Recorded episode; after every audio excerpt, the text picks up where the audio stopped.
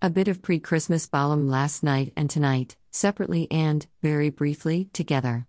We saw a bit more of them in Thursday's episode, but before we get to that, Lola and Jay have a conversation where Jay wishes Ben hadn't built up that hope regarding the specialist, even though he means well, and like I said, he knows exactly how that feels because he'd done it just after Lola's surgery, but Lola tells him that Ben just wants to fix things, like Phil does. And she's not wrong because I felt like it was a very Phil thing to do, to latch onto a solution and refuse to come to terms with the idea that it's out of their control. And right after we have Lola comparing Ben and Phil, we see Ben emerge from the minute mart, spotting his dad and rushing over to greet him. He obviously wasn't told that Phil was coming back and asks him why he didn't return his calls. As usual, though, Phil's distracted with something else and asks if whatever Ben wants to talk to him about can wait. Kathy tells Phil off for that, reminding him that Ben's his son, not explicitly mentioning what happened over summer, but certainly something that can be inferred, especially as Phil actually listens to her, momentarily, and asks Ben what he needs. Ben tries to get out the news about Lola, but it's difficult for him, not least because he's still trying to come to terms with the fact he can't fix it. Which is why I think when Phil becomes distracted again by his phone, Ben abandons the attempt and decides to talk about Keanu instead, because taking action regarding that is something he can do, and assumes Phil will be more than up for it. It feels like a response to the helplessness he's feeling around Lola. Sorting Keanu out? He can control that. To his surprise, though, Phil doesn't even seem interested in that, or even surprised that Keanu's back. Ben reminds him what he'd done to their family, hurting Louise and kidnapping his Callum. His Callum, Phil just tells him to leave Keanu to him, they won't be dealing with him right now. Ben's pretty confused now, but Phil is firm and leaves Ben scratching his head in the middle of the square. He told Keanu himself several times that Phil would kill him on sight, but Phil doesn't even seem bothered. He rants about it to Jay later on in the Albert, reminding him about Keanu's actions and then worrying that his dad is going to think Ben's just letting Keanu get away with it. It's that whole regression thing coming out again, due to the knockback regarding Lola. Losing control and then scrambling to claw some back again, even if it's elsewhere. But it doesn't have to be elsewhere. Jay tells Ben it could be Lola's last Christmas, which probably reminds Ben of their previous conversation where they vowed to make it a good one. He doesn't need to say it, Ben knows what he's saying, which is to forget Keanu because this is more important. Jay goes on to tell him about a Christmas train he found that does Santa in the Sussex countryside, cheaper than Lapland. Ben thinks out loud about them all on a train ride, and then agrees, declaring that Keanu can stuff his own turkey. Jay's given him a timely reminder that family, this family, is more important than making Keanu pay. He is better than that.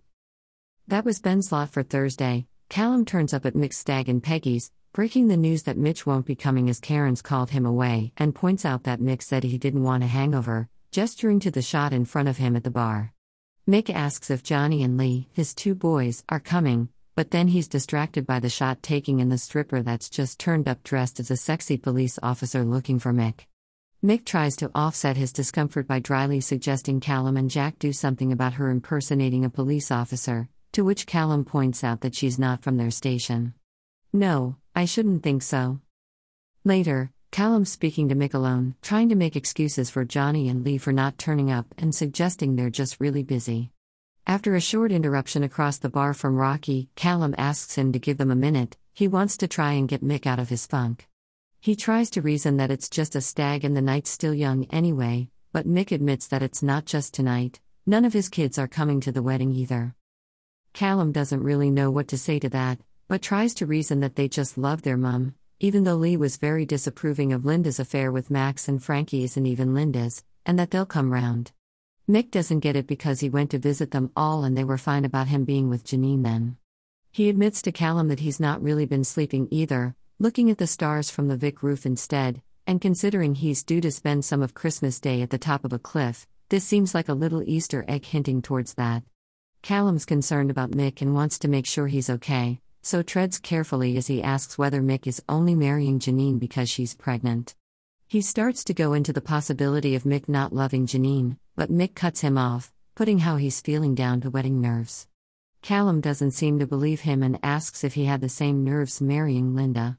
It's not about Linda though, and Mick says as much. He and Linda are friends now, and he's marrying Janine because he loves her, and the kids should just get used to it because it's his life. He reiterates his vow to marry Janine in front of his mates and his mother, if not his kids, and Callum accepts it, smiling back at Mick as they click shots and down them. It's a nice scene, and for Callum driven by concern for Mick rather than being Team Linda necessarily, which would have made sense, but I'm still glad they didn't play it that way, and he took Mick at his word. He had to check though, since he was in that position once and knows that wedding nerves could actually be dread at the knowledge you're marrying someone you're not in love with, so he just wanted to make sure. On to Friday's brief glimpses, including Callum at Mick and Janine's wedding, apparently attending with Whitney. It's not the worst thing as they both lived with Mick and the Vic for a year, so I guess it makes some kind of sense. I just don't like it for reasons I'm sure I've made clear in previous posts regarding their friendship. Headcanon is that Ben made excuses that he needed to wrap presents because he doesn't like weddings and doesn't particularly want to see Janine getting married either. Callum even gets a line during the ceremony as Mick and Janine's plan to sell the pub and move elsewhere comes out, and Callum voices everyone's disbelief that Mick would sell the Vic. He was there chatting to Mick the last time he was selling the place, I guess he'd be wondering why he'd do it again. And finally, we get a few shots of Ballum in the square as a special guest at the Carol concert. Rag N Bone Man of human fame sings God Rest Ye Merry Gentlemen.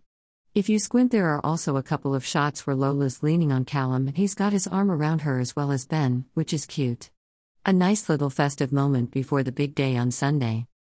I'll see you for a Saturday edition of the week ahead tomorrow.